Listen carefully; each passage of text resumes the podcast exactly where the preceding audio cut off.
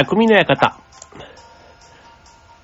はい、今週も始まりました、匠の館。パーソナリティの川崎匠です。超愛表 .com の協力でオンエアしております。はい、えっ、と、桜がね、満開の季節になりましたが、あの、先日ね、僕、箱根に行ってまして、そう、あの、まあ、ちょうどね、桜が例年より早いと言いつつも、あの、ちらほら咲いている桜があって、ね、そこに人がね、バーっとまだ、こう、群がるような、まあ、そういう感じの咲きっぷり。だから、えっ、と、全体で言うと、まだ二分咲きぐらいなのかな。だから、ちょうどね、今週末ぐらいがね、7部、8部？だから、もう、もうあと1週間ぐらいかな。うん、待つと、きっとね、満開になってるんでしょうけども。はい。まあなんかね、あの、まあ世の中はね、まあ春休みにもなり、っていうとこですか。ね、卒業式が終わったら大体春休みですもんね。だから先週が割と春休みのね、ピークで、あとはまあ受験とかもね、受験の発表がどんどんどんどんされてたりすると、ね、まあ新生活に向けての準備だとか、ね、あとはまあ進級が決まって、ね、まあ友達との別れのね、まあそういう進級だけじゃなくて卒業とかね、まあそういうのとかでも結構慌ただしくやっぱりするのがこの時期なのかなとは思うんですけども、はい、まあ僕自身はね、あの、上の子がね、今年大学卒業するっていうのもあるんですけど、はい。まあ僕自身はそんなにね、大きな変化はなく、はい。例年通り、あの、1年間のね、スケジュールを粛々とというか、こなしていく感じかななんて思って、うん。まあでもね、本当あの、最近で言ったら、うん、コロナのね、あの、マスクを外すみたいなところなんですけど、まあ、先週からか、13日からね、えー、2位みたいになってますけども、そう、あの、やっぱりね、まだね、みんな外してないじゃないですか。でもね、この間あの、箱根行った時はね、なんか、こう、割と僕自身も外してる時間が長くって、まあ、ただやっぱりね、室内とかに入るとね、した方がいいのかななんて思いながら、でも気分的にはね、もう外してもいいのかなみたいな、ちょっと一週間で自分がね、そんな気持ちになるってあんまり思ってはなかったんですけど、そう、思ったほど自分自身がね、気にならなくなって、まあちょっと周りの目っていうのはね、あるんですけど、ただそんなにね、厳しい目を向けられるわけでもないなぁなんて感じが、実感としてはあります。でも9割、9割5分ぐらいの人はまだしてるなぁなんて感じですけど、ね、そういうのもね、なんかどんどんどん変わっていくのかなぁなんて、ちょっとね、外に出かけるとね、やっぱりなんかそういうことをいろいろ思ったりしますけども、はい、まあね、あとちょっとこの時期ね、花粉症ね、やっぱりきついなって言ってる人多いですけども、はい。まあ外ね、出かけるとどうしてもね、そういうのとね、付き合わざるを得ないから、まあ花粉とのね、えー、季節が終わるまではね、マスクをしとこうかなっていう感じの人も多いということですので、はい、そんな気もわからないではないです。はい、ということでね、まあちょっと今週ね、まあ桜が一気に咲き始めるということで、今日のテーマ、花言葉でお送りしたいと思います。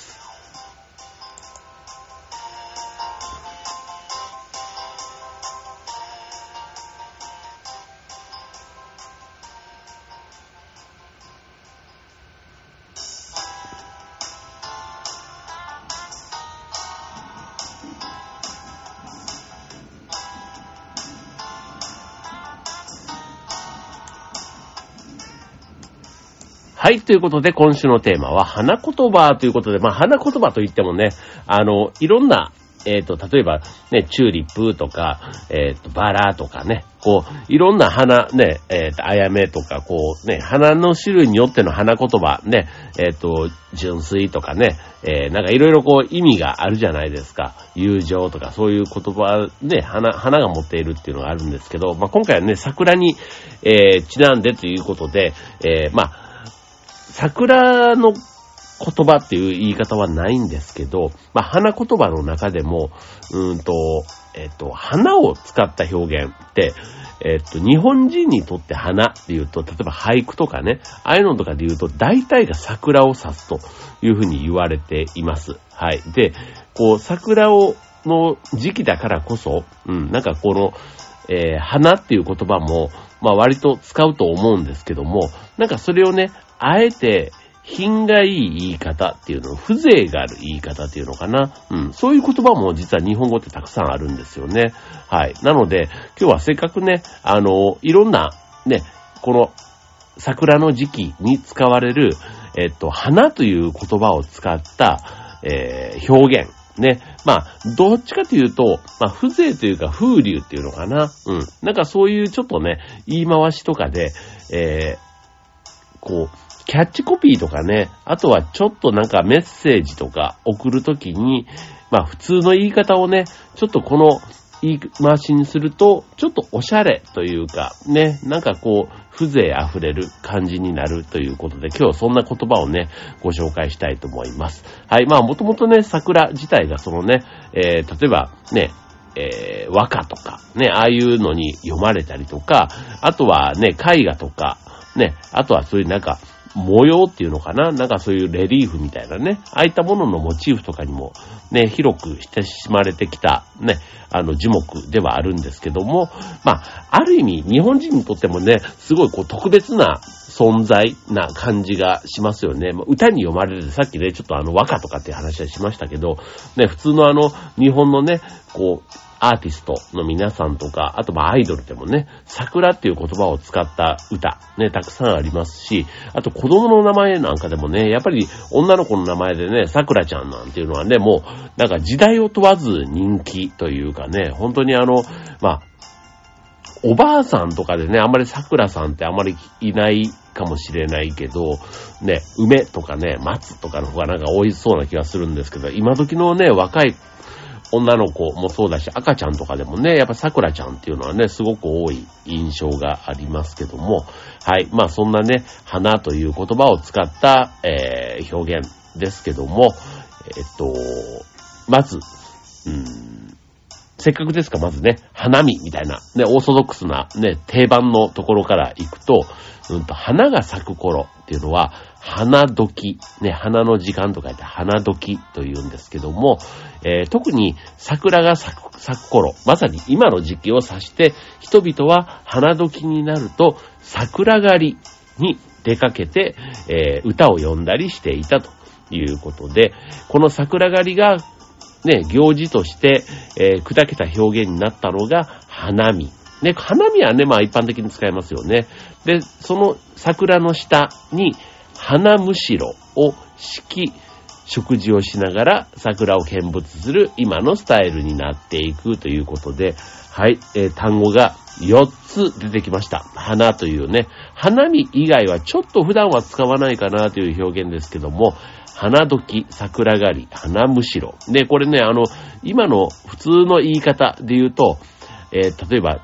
えー、ちょうど見頃だね、えー、花見に来た貝が、貝があっ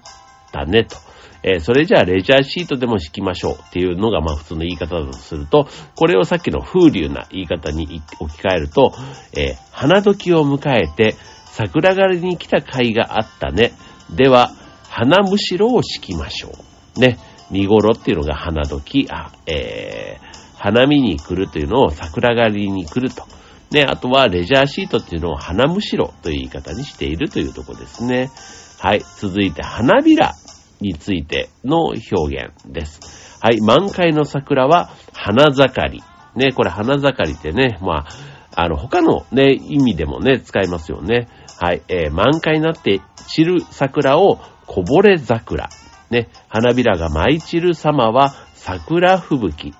そして、えー、水面に散った花びらが吹き寄せられて流れていく様子を花いかだと言います。はい。ね。えー、それから、水面に散った花びらが敷き詰められた様子を浮き橋に見立てて、花の浮き橋と表現しますと。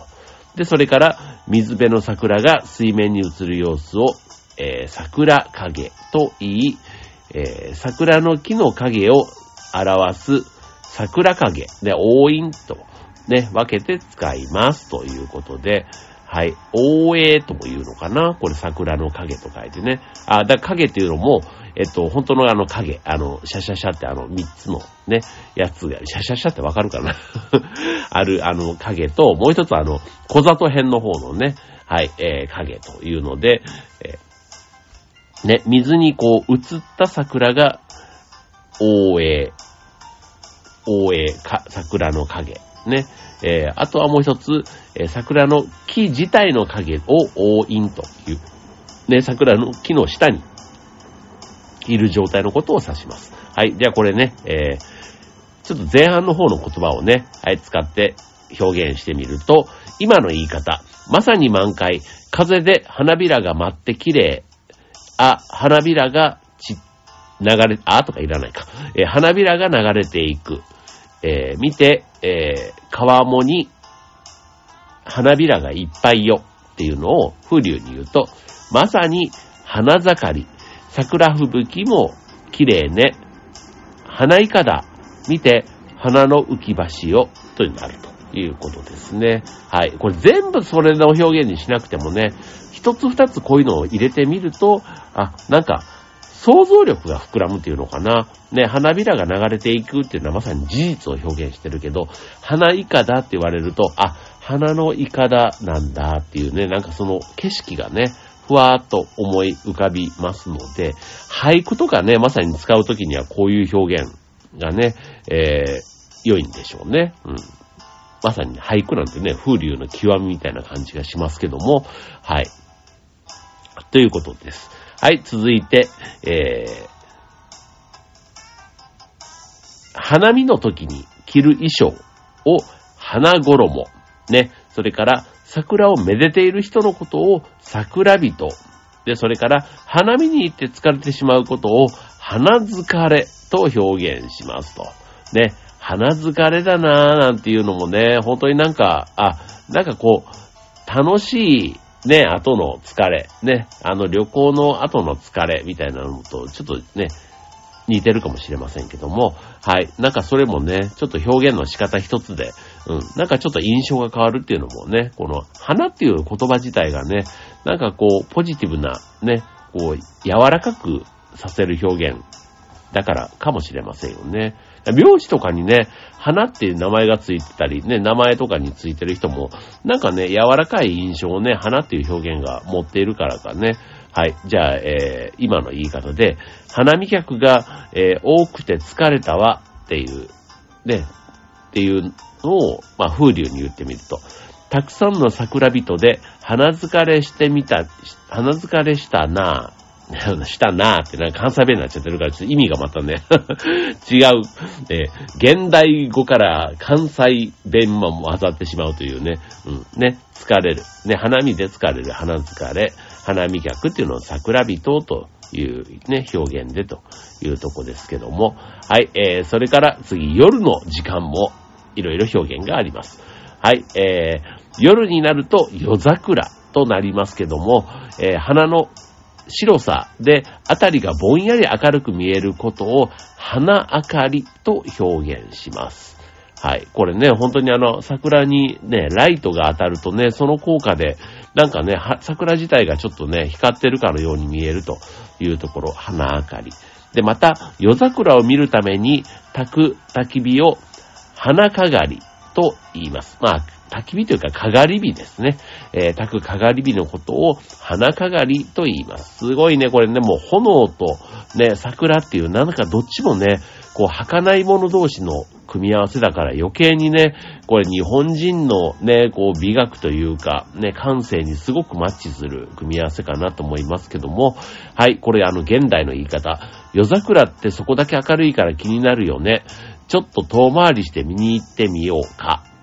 ね、これを風情に言うと、花明かりに誘われて少し遠回りしてみませんかまあちょっとなんかさね、後半は別に普通の言い方なので、まあ夜桜でそこだけ明るいっていうことを花明かりということで、花明かりに誘われてという言い方でまとめているというあたりがちょっと綺麗だなというとこですよね。はい。あと、他にもね、えー、天気にの中でもやっぱり花っていう言葉たくさん出てきます。桜の頃に天気が変わりやすい時期なので、なかなかすっきり晴れない様子を花曇り、あと急に冷え込む寒さを花冷えと言います。はい、よく使いますかね。はい。それから、桜の花にかかる雨を桜雨と言い、花びらを散らしてしまう雨や水に流れていく様子を桜流しと表現します。え花の上に宿る梅雨は花の梅雨。花から、えー、滴り落ちる雫を花の雫と言います。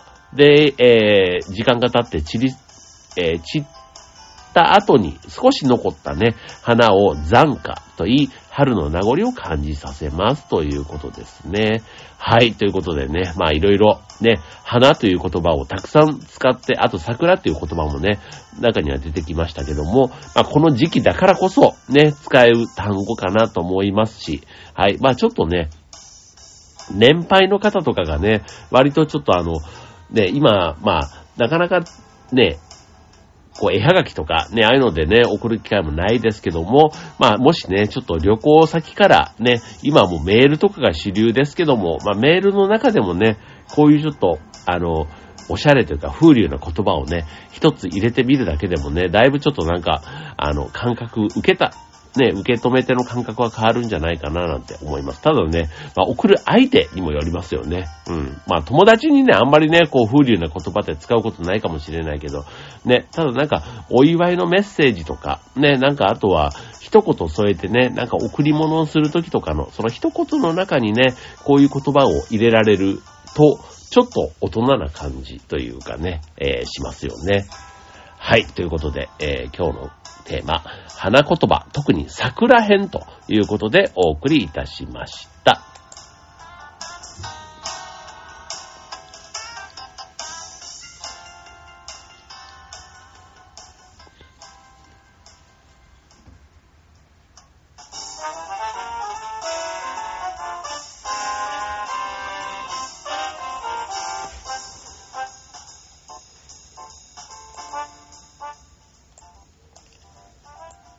はい、ということで今日のテーマは、花言葉桜編ということで、はい、今週ね、本当は桜、ね、たくさんなんかあの、桜のスポット、ね、東京で言うと、ね、上野公園、あと、隅田川、それから目黒川とかね、あと皇居の千鳥ヶ淵とかね、本当あの、たくさん、あの、桜のスポットはありますけども、意外とね、どの地元というか、住んでいる地域のね、あの、公園とかでも、ね、一本すごい立派な桜があって、ね、その下でね、撮影なんかをすると、ね、それだけでも結構ね、春を満喫したな、みたいな気分になるかと思いますし、あの、街路樹とかでもね、こう、桜通りなんて言われる通りって割とあの、あの、ね、そこそこ自治体というかね、地域に行くとあったりするもんです。あのさっきの目黒川とかね、ああいう川沿いにね、こう、桜並木がたくさんあるとこなんか都内にも多いですけども、あの僕の住んでいるね、千葉県とかだと、やっぱりその桜通りなんていうのがね、商店街のところがそういう風になっていて、ね、この時期ね、桜祭りなんていうので、こう、灯籠というか、あの、えっー、提灯とみたいなのがね、たくさん出て、ね、そういうのを祭りとかをやってたりする、あの、地区もたくさんありますけども。でもね、今年とかもそうなんですけど、これね、桜の時期ってね、あの、まあ、予報がね、毎年出て、ね、まあ、4月にね、最近桜が満開ってあんまりもうね、昔だと入学式の時とかにね、満開になってたイメージがありましたけど、今ってもう春休みというかね、もう3月末にはもうね、満開の4月になるともう葉桜になっちゃってるみたいな。で、桜が散っちゃってみたいな感じ。なので、ね、もうなんか卒業式には間に合わないけど、入学式には散っているみたいな。なんか、なんかそんな感じのね、えー、桜になっていたりするので、お祭りとかね、やろうとする人もね、すごく読みづらい。ね、今年もすごくあの、早咲きの桜が多いから、ね、祭りを急に前倒しみたいな話になってるなんて話も聞きますけども、これね、祭りとかね、イベントって急に一週間って言われてもね、なかなかね、あの、そういう手配というか、業者さんもそうだし、屋台とかね、いろいろこう準備があるじゃないですか。そう、だからなかなか難しいなって思うんですけど、ね、まあ間に合うところはね、そうやって対応するんでしょうけど、大概のところはね、もう桜の時期が外れたらもうしょうがないということで、その時期にね、桜祭りなんて言ってやるんでしょうけど、うん、まあそれでもね、まああの、それはそれとして、ね、桜があればなおよしですけど、ちっちゃってもね、あの、祭りやってたらね、あの、その地区に、え、じゃあ、地区というか、近くにね、住んでる方はね、ぜひ遊びに行ってもらえたらなと思うところですね。はい。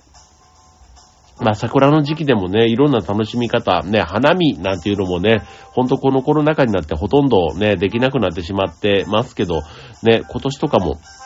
まだね、なんかこう、どうしてもね、花見をするイコールお酒を飲むみたいな、ちょっとそんなイメージがあるから、ね、まあ急にね、再会でって話にもならないのかもしれないですけど、はい。まあそういうのもね、最近ご無沙汰してるなぁなんて思ったり、で、あとは、ね、桜井の時期の思い出、ね、あの、まあいろいろありますよ。あの、関西のね、吉野というね、奈良県の吉野村に、千本桜っていうね、ほんと千本桜があるような、もう山一帯がね、桜色に染まるっていう、そんな山があって、すごくもう有名なところなんですけど、ほんとね、昔ね、携帯電話がなかった頃に、そこで合流ね、だけで行って、ね、千本桜が咲いても見渡す限り、もう人、人、人なわけですよ。で、そこで携帯がない時代にそこで待ち合わせって言いながら、あの、まあ、もちろんね、最初は駅とかで待ち合わせするんですけど、なんか遅れて行っちゃったんですよね。それで遅れて、